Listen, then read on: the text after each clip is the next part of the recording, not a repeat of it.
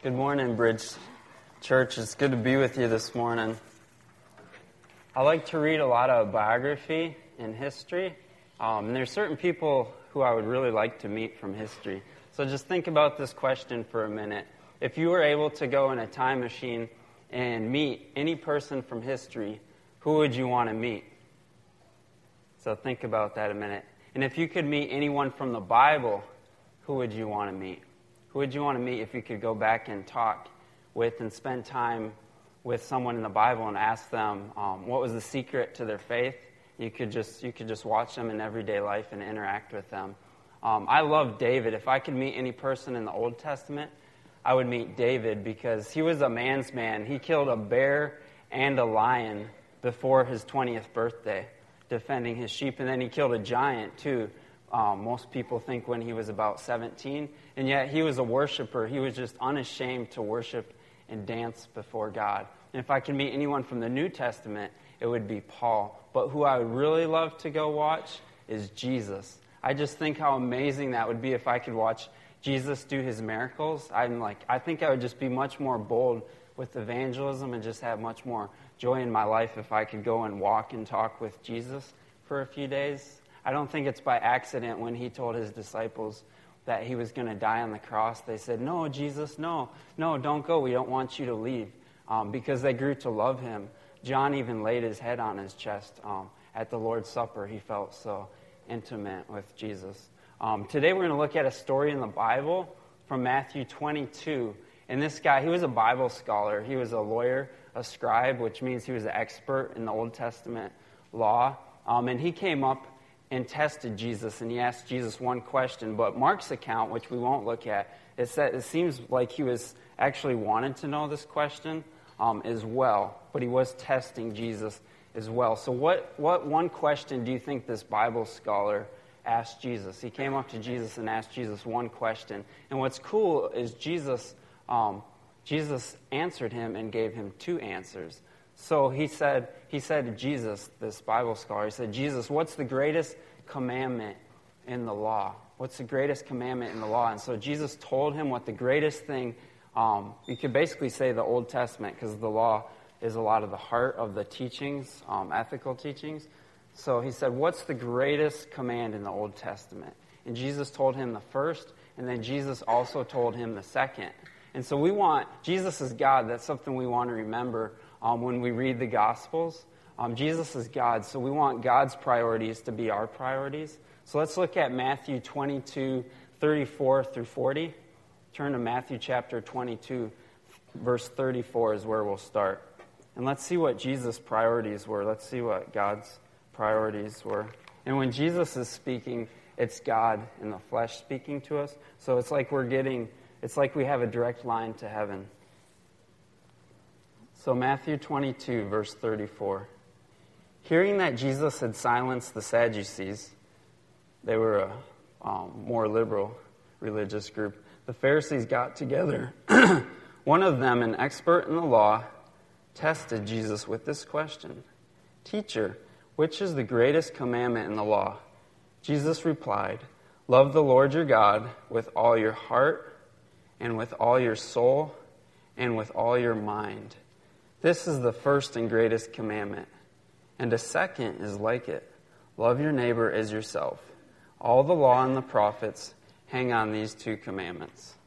And I want to spend most of the time today on Jesus saying that we need to love God with all of our heart, with all of our soul, and with all of our mind. And I think what Jesus is saying here is that the greatest commandment is to love God with the entirety of our being heart, soul, mind. He's just saying it's the entirety of our being. But um, that's hard for me because, like, when I wake up in the morning, like, I feel my feelings. I feel if I'm tired. Like, it's hard to love God. How do, how do we love a God we can't see? Sometimes that can be frustrating for me. I'm like, my bills are real, God. I can see them. I can see my family members. Um, I can see the struggles of life, like the trials. Um, but I can't see you. I can see all these things the struggles, the responsibilities of life but I can't see you. And yet, Jesus, you tell me, you tell me in the Gospels that I'm supposed to take up my cross and follow you and like give up the things that I can see, the tangible things, um, and the comforts and pleasures of life, which I can feel. um, and just what our society says. You tell me that I'm supposed to give up all these things that I can see for what I can't see. Like that seems that seems crazy. Like how am I supposed to love you with all of my heart when I can't see you, but I can see everything else? And so what I want to do a lot of times when I preach or teach, um, I'll just take a passage verse by verse and explain it. But I think this passage is pretty straightforward. I think Jesus is just saying, love God with the entirety of your being and, um, and love your neighbor as yourself, which your neighbor is just someone in your everyday um, interactions and sphere of influence. Because I can say, oh, I love someone in Timbuktu, but that doesn't really mean much. I never get a chance to prove it. So Jesus is saying, love God with the entirety of your being and love your neighbor um, as yourself. So what I want to do this morning is look at some practical ways that we can grow in our love for God, um, ways we can participate with God, but also look at some things that God has done for us already because 1 John 4 says um, we love God because he first loved us. So I want to look at some things we can do. Um, and I've learned a lot of these things through the struggles and um, trials of life and just through experience um, and often through failing. So I want to look at things we can do, some things God has done, um, and just some things that like happen to us that push us closer to God. Because if this is what Jesus is saying is most important, like we need to know how to do it in our everyday life. It's not just something to be um, tucked away in our brain as biblical knowledge. We actually, we actually need to know um, how to implement this. And so I think what I've found is the best way to help me um, grow in my love for God is to look at Jesus. I wish I would have known this when I was younger in my faith. I'm like, oh, yeah, Jesus has good religious teachings to help us be a Christian, but I didn't really get it like I have started to the last year or so. Um, now that I'm realizing I can just look at Jesus to see God, um, it just it's changed everything. I've realized that Jesus is like tangible God. Jesus came, he's like, here I'm God, I'm on earth. So like we can touch, we can touch God. Um, we can see God just by looking at Jesus, and his disciples um, did actually get to um, touch him. So I want to read you guys a few passages um, to make this come alive and then give you guys a few visual aids because I really think this can um, it can change our lives and change our Christian walk if we realize that all we have to do is open our Bible and read the Gospels and read some of the other passages about Jesus, and we get a living picture of God. Um, Jesus is God with flesh on. Jesus is God translated into language that we can understand. So this is um, the disciple John. Um, writing in 1 John. I'm going to read you the first few verses of 1 John. And some of the background of 1 John is he was writing to combat a heresy that some Christians were in danger of believing that Jesus didn't really have a physical body, that he just um, appeared, but he was more of um, a spirit. He didn't really have a physical body. So this is what John, Jesus' disciple, is writing um, to these Christians. That which was from the beginning, which is Jesus which we have heard, which we have seen with our eyes, which we have looked at, and our hands have touched. This we proclaim concerning the word of life. The life appeared, we have seen it and testified to it, and we proclaim to you the eternal life which was with the Father and has appeared to us. So he's saying we have, we have touched it with our hands. Um, they got to see Jesus after he died appear for 40 days. John was at the crucifixion of Jesus, and Jesus' dad died, so he's like, John, like, this is your mother. Um, take care of her. And then afterwards, Jesus and other disciples got to touch Jesus' body. He's like, look at, after he rose from the grave, he's like, come, like, touch my body. Um, and if you look at the New Testament and you pay close attention, um, the different writers in the New Testament, they use this language. In Colossians 1.15, um, Paul says, Jesus is the image of the invisible God. So here's just a little cosmetic mirror, but let, let's pretend I'm God and this mirror is Jesus. Like Jesus is the perfect reflection of God the Father. Colossians 1.15 says Jesus is the image of the invisible God. And it says um, in the beginning of John, no one has ever seen God. John 1.18 says, no one has ever seen God. But then he says, the one who is in the Father's bosom, Jesus, he has made him known. He has exegeted him. He has shown us to him. And then the writer of Hebrews, he picks up on the same idea, but he uses different imagery. He says in Hebrews 1.13, he says, um, the Son is the exact imprint of the Father. Um, so this is my daughter's Hello Kitty stamp here. And so you guys can't see it because it's small, but there's like a Hello Kitty um, like imprint here. And so whatever I imprint with this, there's the, there's the kitty imprint on it. But that's what the author of Hebrews is saying that Jesus is. He's saying Jesus is the exact imprint of the Father. Some translations say that Jesus um, is the exact essence of the Father. So um, the way this plays out in our everyday lives is if we read, if we read the Gospels, if we just slow down and we read Matthew, Mark, Luke, and John, we can say, "I can encounter you, God. Like I can see you. What would God say? What would God say if He was to speak? What would God do? What kind of actions would God do? But we can we can see tangible God. We can just look at Jesus. Um, we can look at God in the face of Jesus, is what Paul says in 2 Corinthians 4. So I just want to read you guys one more passage and then give you guys a practical um, way of doing this in your everyday life. So look at John chapter 14. Look at John chapter 14. And this is John 13 through 17.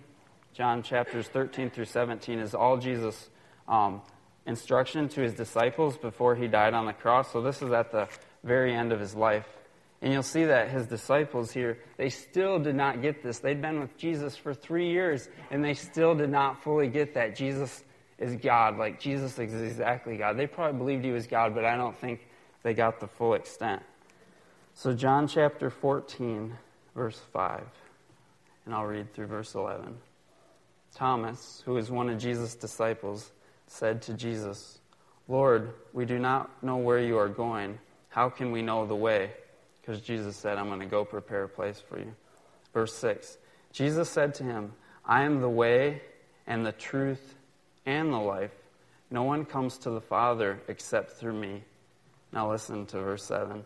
If, if, if you had known me, you would have known my Father also. From now on, the Greek literally says, from this point on, from this point on in history, from now on, you do know him and have seen him. From now on, from this point in history, you do know him and have seen him. So he's saying, You do know God. Look at me. You have seen God. Look at me. Philip said to Jesus, Lord, show us the Father, and it is enough for us. So he realized, like, if I can just see God, that's enough for me. I'll be satisfied. And this is what Jesus said to him in verse 9. Jesus said to him, Have I been with you so long, and you still do not know me, Philip? Whoever has seen me has seen the Father. How can you say, Show us the Father? Do you not believe that I am in the Father, and the Father is in me? The words that I say to you, I do not speak on my own authority. So he's saying the words, his teachings, his teachings, a lot of which we have in the four Gospels. Um, I do not speak on my own authority, but the Father who dwells in me does his works. Believe me that I am in the Father, and the Father is in me or else believe on account of the works themselves. So he's saying, believe me, like the words I speak are from the Father, but if you don't believe that, like look at the works that I'm doing, look at the miracles I'm doing. No one's, no one's ever done um, these types of things before. Um, so the first way that we can um, grow to love God more is we can look at Jesus. But how do we do that in our everyday lives? Um, and something that's really helped me is just take a little piece of the Gospels each day.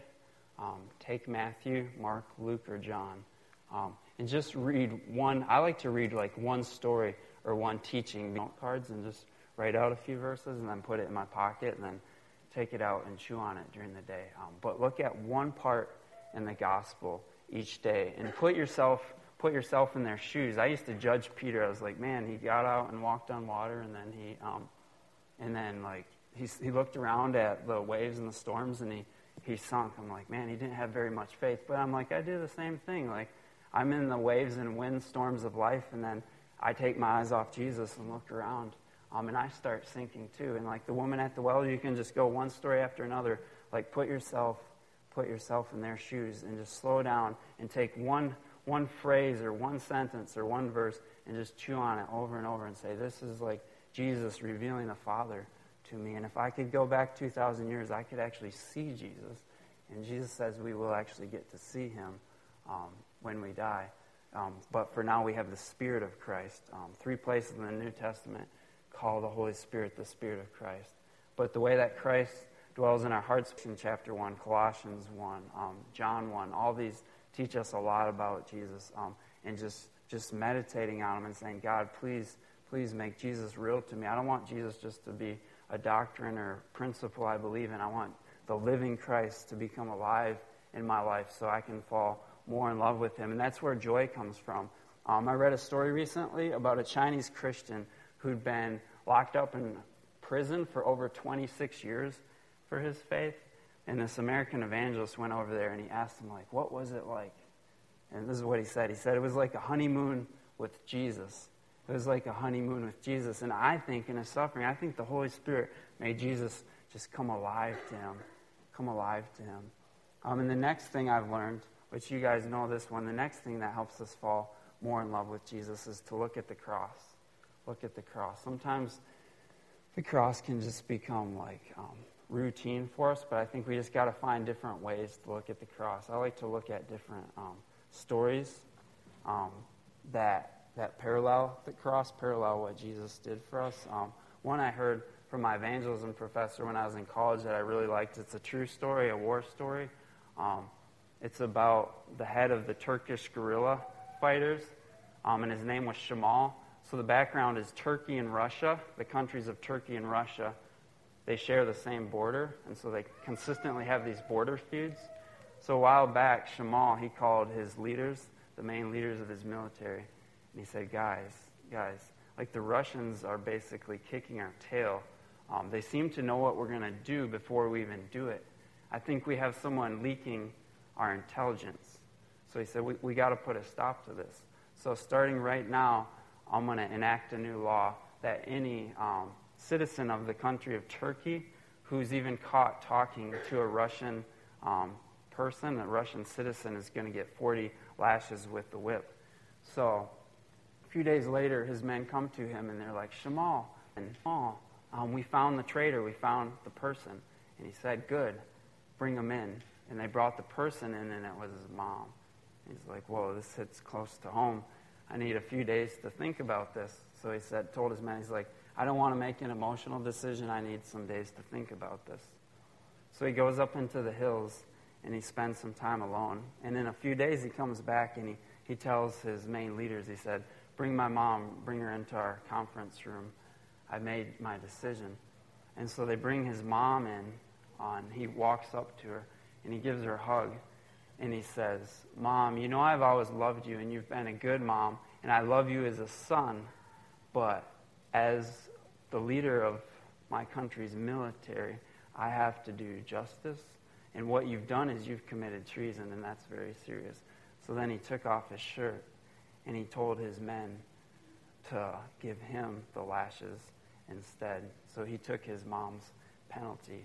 Um, so I just think it's really helpful just to look at the um, look at the cross from different directions. I love listening to worship music that talks about the cross, but a good prayer is just God, help me, help, help the gospel be fresh. Um, don't let me ever have the gospel slip from the forefront of my memory because the gospel, more than anything, the cross shows us God's love for us, and it's also very humbling. It shows us our insufficiency. Um, so what I want to do, I want to look at one more passage in John 3.16, but I want to show you guys something really cool in this, and then I want to give you a practical application um, for how to bring the gospel to bear on your everyday life?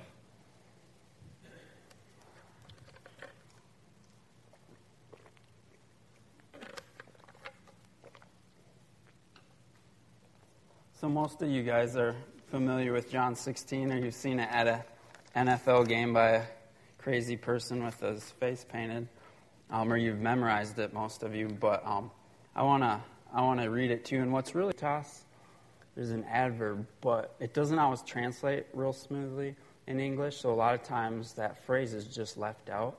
But the word hutas means in this manner or in this way. And so John 3:16 literally says, "For in this way or this is how God loved the world that he sent his only son that whoever believes in him should not perish but have eternal life."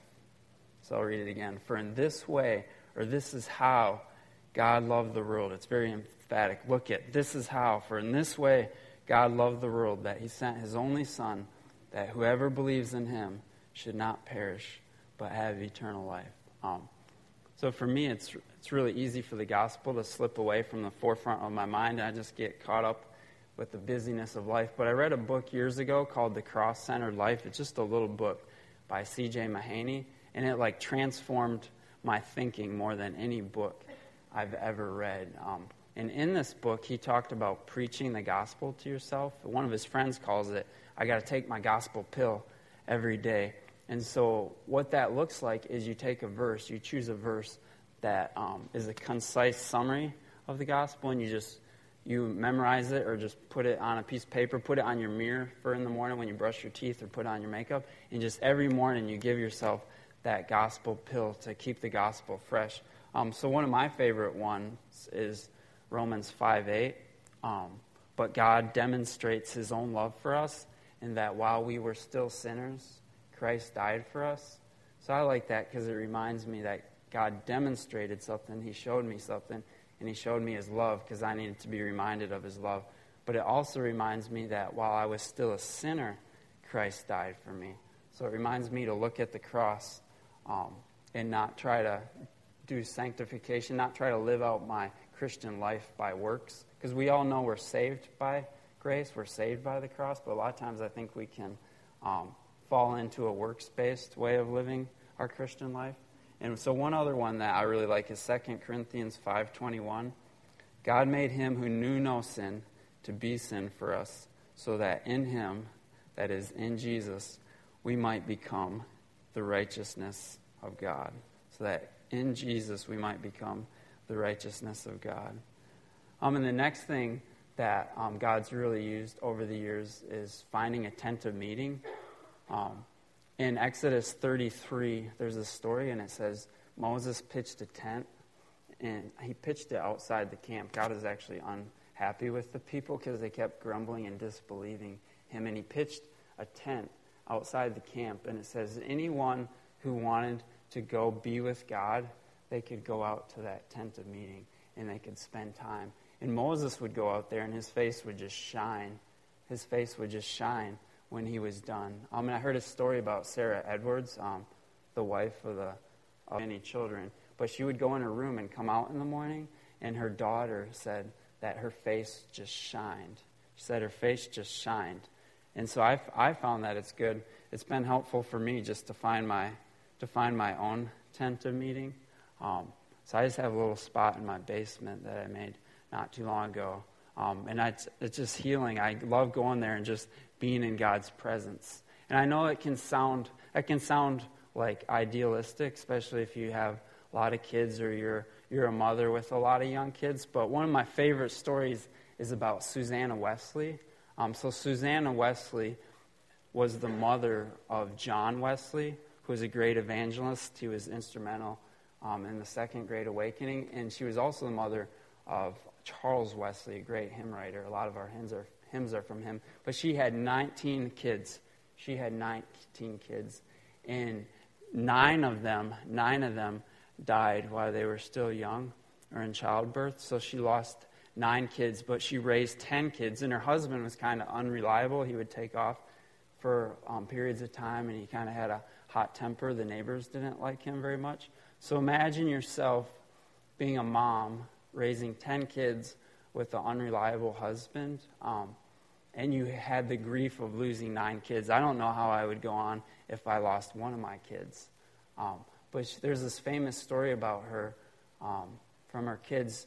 She would be sitting at the dining room table each day, and she made a practice of doing this every day. And she would pull her apron over her head, and she would just put her head down on the table and she'd go like that and her kids knew like that's mom's time with god like you don't you don't bug mommy while she's doing that just give mom her time but that made a big impact um, on her kids. And john wesley i think is one of the greatest um, christians greatest evangelists and preachers who's ever lived. But i think that came a lot a lot from his mom. And she would actually take time intentionally to instruct each child each day one on one so that, that challenges me that story. Another thing um, that's really helped me is just learning to pray the Bible, learning to pray the Bible because I'm kind of ADD when I pray, and I just really think um, Satan doesn't like us to pray. I sit down, I try to pray for a few minutes. All of a sudden, I think about, oh, my wife said, told me to do this. Like, normally that hadn't even been on my radar for like several days. Um, but there's just a lot of distractions with um, trying to pray. And so what's really helped me is like take the Lord's Prayer. And then Paul has four really cool prayers. He has more than that. He has some in Thessalonians, first or second Thessalonians, but he has four really cool prayers. He has two in Ephesians. He has one that starts with in Colossians 1 9, and he has another one that starts in Philippians 1 9. Um, but what I did is I memorized that prayer in Philippians and Colossians. Um, when I was younger. And then I would just use those prayers like to guide my prayer life.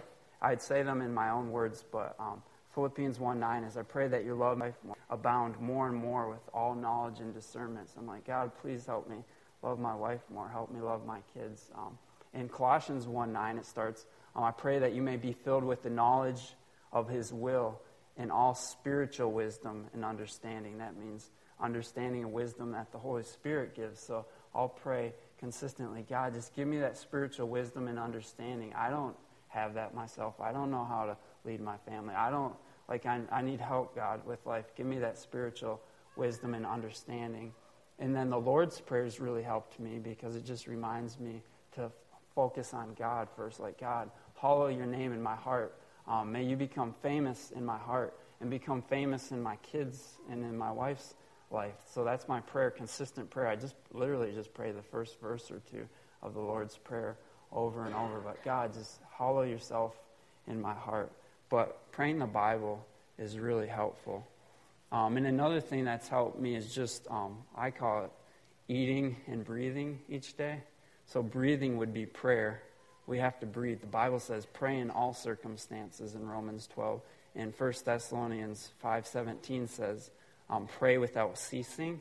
I don't think that means we never stop praying, but what I think that means is everything we're stressed about, um, every trial we encounter in life, everything we're like, man, I don't know how to do this. Like, I don't know how to approach this with my um, child or with my work. Um, everything we get stressed about and start trying to like lean on our own understanding. I think what it means is like pray about everything. So something that helps me is like everything I'd be stressed about, everything I can't do on my own or everything I'm happy about, because the Bible says give thanks in all circumstance, turn that into a prayer. And I mean, I'm not as good at it as I should be, so I'm not sharing these things like I've arrived, but it's really, it's really helped me just to like pray throughout the day. Um, Shane Idleman, who's a pastor in California, he's influenced me big time. He's big on prayer. He gets up in the morning, he, he schedules his whole day around prayer, and he's super busy guy. But he says prayer isn't easy, it's essential. Prayer isn't easy, it's essential. And that's something I got to remind myself of every day because I notice a difference when I pray. I even have, like, I'm even more efficient and creative and um, just have better ideas and more productive at work and what would be non non Christian work. It's like God just like sharpens my mind when I pray. But I really just think it's my own um, lack of humility and my own lack of trust in God. Um, that keeps me from doing that a lot of times. A lot of times I just have to come to the end of my rope. Psalm 41 says, As for me, I am poor and needy. As for me, I am poor and needy. And another psalm says, Lead me to the rock that is higher than me. So I just like reminded myself, okay, God, I'm poor and needy. Like, I need you. I need to breathe today. So that would be my encouragement to you. Just breathe each day. Breathe throughout the day. Um, Daniel, it says in Daniel chapter 6 that Daniel prayed three times a day that Daniel prayed three times a day in command in the most powerful country um, in the world, in Babylon. So that'd be like our vice president being intentional. Say, okay, I got to go pray. I got to pray. It's, it's after lunch or it's in the evening and just going to pray. Um, so I, sometimes I think I'm busy, but I'm like, if Daniel can do it, the vice president of Babylon, I can find time to pray. So I just encourage you guys to find time to pray. And then the other thing which you guys know is, is just meditate on the Bible, read the Bible. So for a long time, I would just read the Bible, but I didn't meditate on it. Then I started realizing that a lot of the older Christians, like the Puritans and the people who'd written um, just really intimate books and really deep and profound books about God. Um, they had this practice that they called meditating.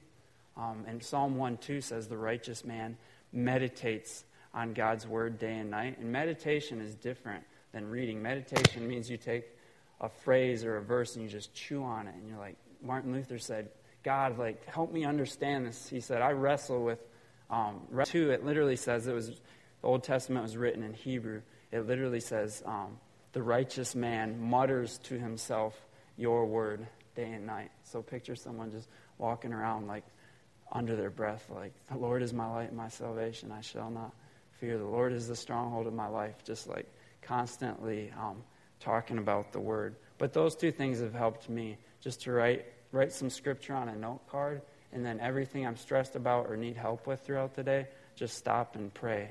Um, follow Daniel's practice and pray throughout the day. And another thing that's um, that's really helped me. I wish I would have known it earlier in my Christian life, um, but it's listening prayer. Listening prayer.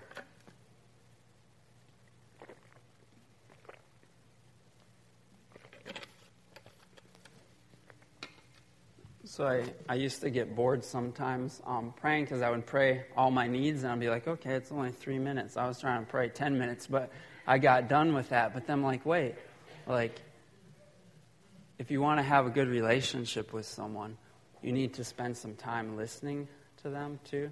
You need to spend some time listening. I talk too much. My wife be like, Grant, are you going to let me talk? so it doesn't work in our human relationships, but um, I was reading an article about this lady. She read all these biographies and she wrote down they're all different personalities, all different um, circumstances in history, male, female. She looked at all these mature Christians and she wrote down, she wrote this article about what were the common practices of these mature Christian men and women, even though they came from different times in history and different backgrounds and personalities. And one of them was that they spent as much time or more time listening in prayer than talking to God. And so I'll give you guys an example of um, a time that listening prayer was really helpful to me. Um, a few days before I was going to get married, I was out running on some country roads jogging. And I was like, man, okay, I'm going to be married now, so if I get injured, um, if I get injured, then who's going to provide for my wife? And I was like, I need to be a better spiritual leader, so I should probably come up with a more consistent like devotional time plan. I need devotional plan time. Like all these things, and I was just like tying myself in knots. Finally, like I'm like, God, I'm just getting stressed out. And so, like, what do you want to say something? this isn't getting me anywhere. And he said, Grant, I love you. I was like, oh yeah, that's nice. But what do you want me to do? And he said, No, Grant, I love you. I was like, oh yeah, that's true. It says that in the Bible that you do love us. But but what do you want me to do, God? And he said, No, Grant, I love you. And then that just like melted me down. And then he said, um, Grant, have I taken, and I got married in my um, later 20s. So, but he asked me this question, said, Grant, um, have I taken care of you? Um, have I taken care of you in your single life?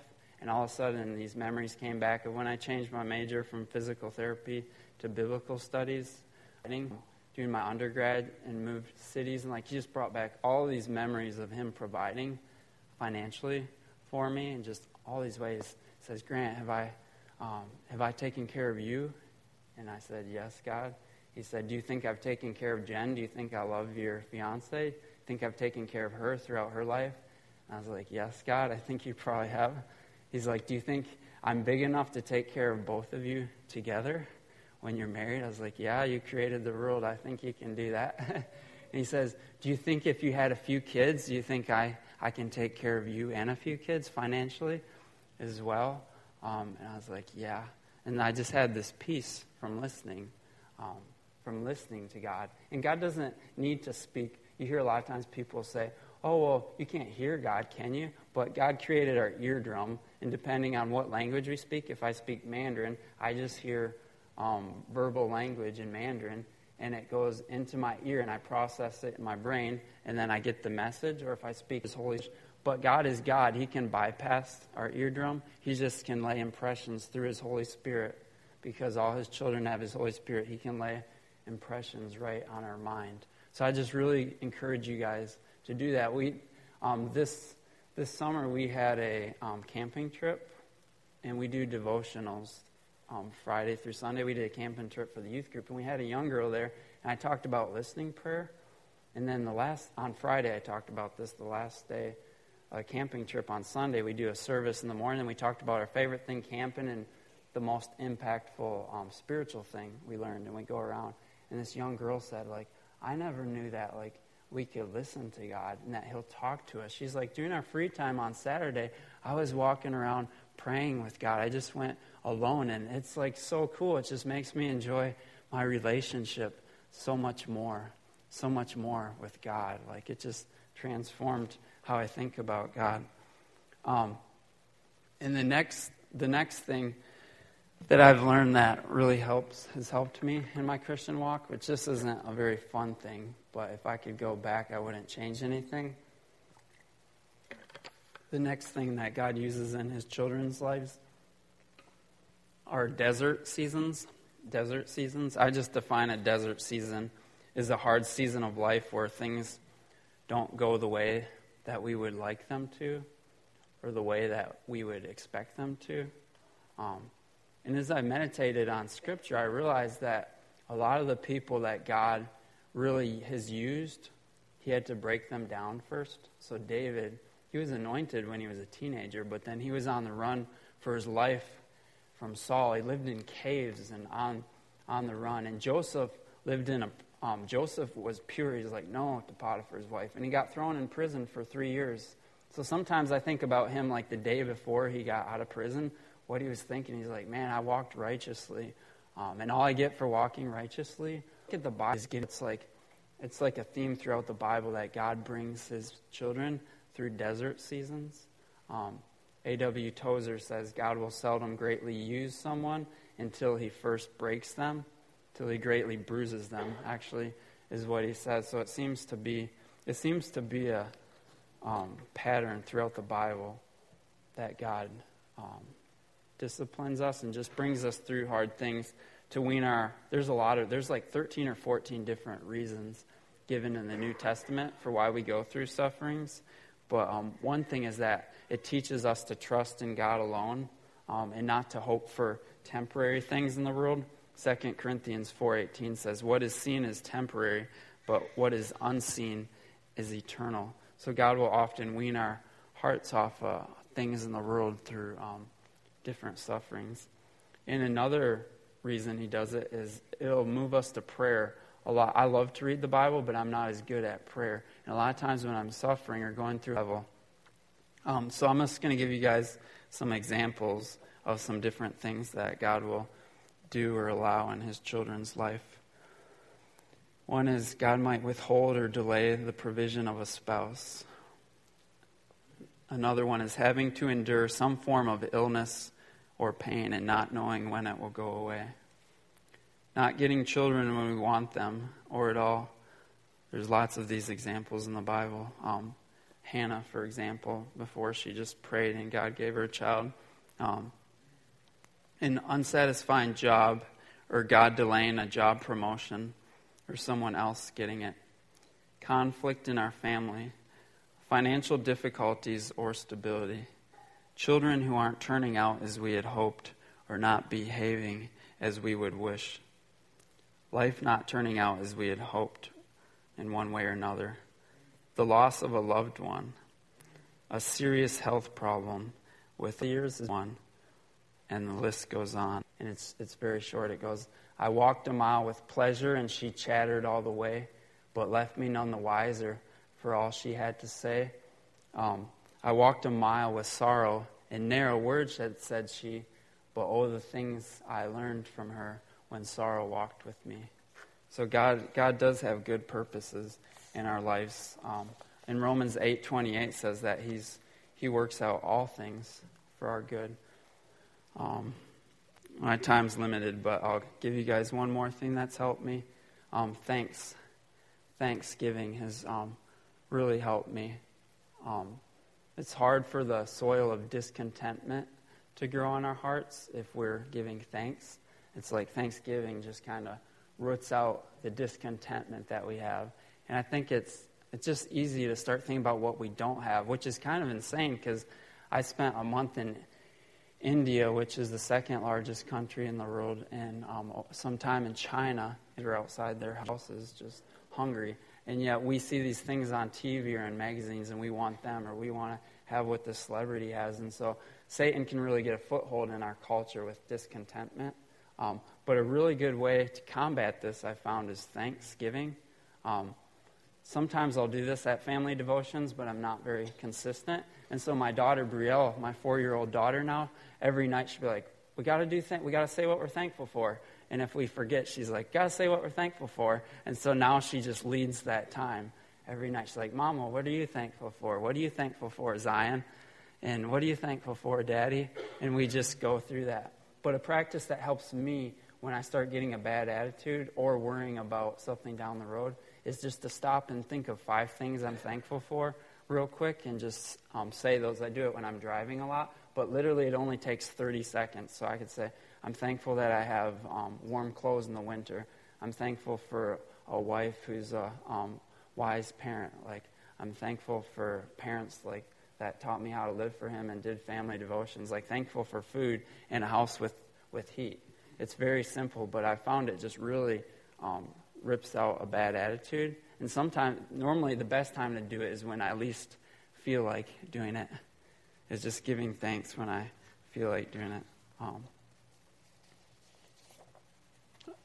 and then I have a few um, results, a few results of um, falling more in love with God. So I'll just I'll just hit um, two of them real quick.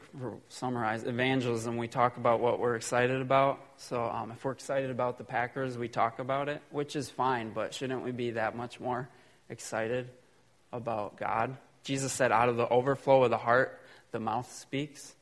Um, so I used to read books on evangelism. I still do some. I'd be like, I got to get right, got to get all the um, right things to say, and I got to read books about apologetics in case someone asked about evolution or this or that. Um, but now I'm seeing the best thing I can do for evangelism is actually just get in my tent of meeting or just spend some time with God and just really um, see God because God's the sum of all perfections. God is beautiful. If we look at God, we're going to fall in love with Him. You can't not fall in love with God if you spend time with Him. So I found the best way to be better at evangelism is just spend time with God till I get excited about Him and then it just flows out. And another another benefit is service. Is service. Um, we naturally serve others. Nick Thornton was telling me a story about when him and Emily were in Turkey. Um, there was a student there. He is an 18 year old student, and he would wear all black, and he would like never smile. Um, and there was a church that Nick and Emily went to in Turkey, and he started going, and he said he had tried all all different um, religions, and he grew up Muslim. Um, and he got saved, and he's like, I always knew that if God, if um, that the real God had to be a God of love, and he just had this joy. I think he said he had a lot of joy right away. Is that right? Um, but he came to Nick and understand the country I'm going to go there, and Nick's like, Whoa, I don't think that's a good idea. And he's like, No, you don't understand. You don't understand. I like organize. I got a group of people, and we're going to set up a first aid stand there. So that's a good example, I think, how like God's love, we love because God first loved us, and then we love out of the overflow of the heart, and we do service. And the last thing um, is our children. I really feel like um, it's good to read parenting books, um, but I'm really seeing more and more. Howard Hendricks says more is caught than taught. I'm really realizing that the best way to impact people and impact my children is um, through loving God myself. I need to talk, teach them about God. I try to do that through family devotions and throughout the day, like Deuteronomy 6 says. But I really think the best thing is loving God ourselves because kids are really good at telling if something is real. I used to work with juvenile delinquents, and they can sniff out a fake right away. But um, our children and even our coworkers and those around us, but especially our children, I think will follow God. There's a better chance if they see us loving and enjoying God.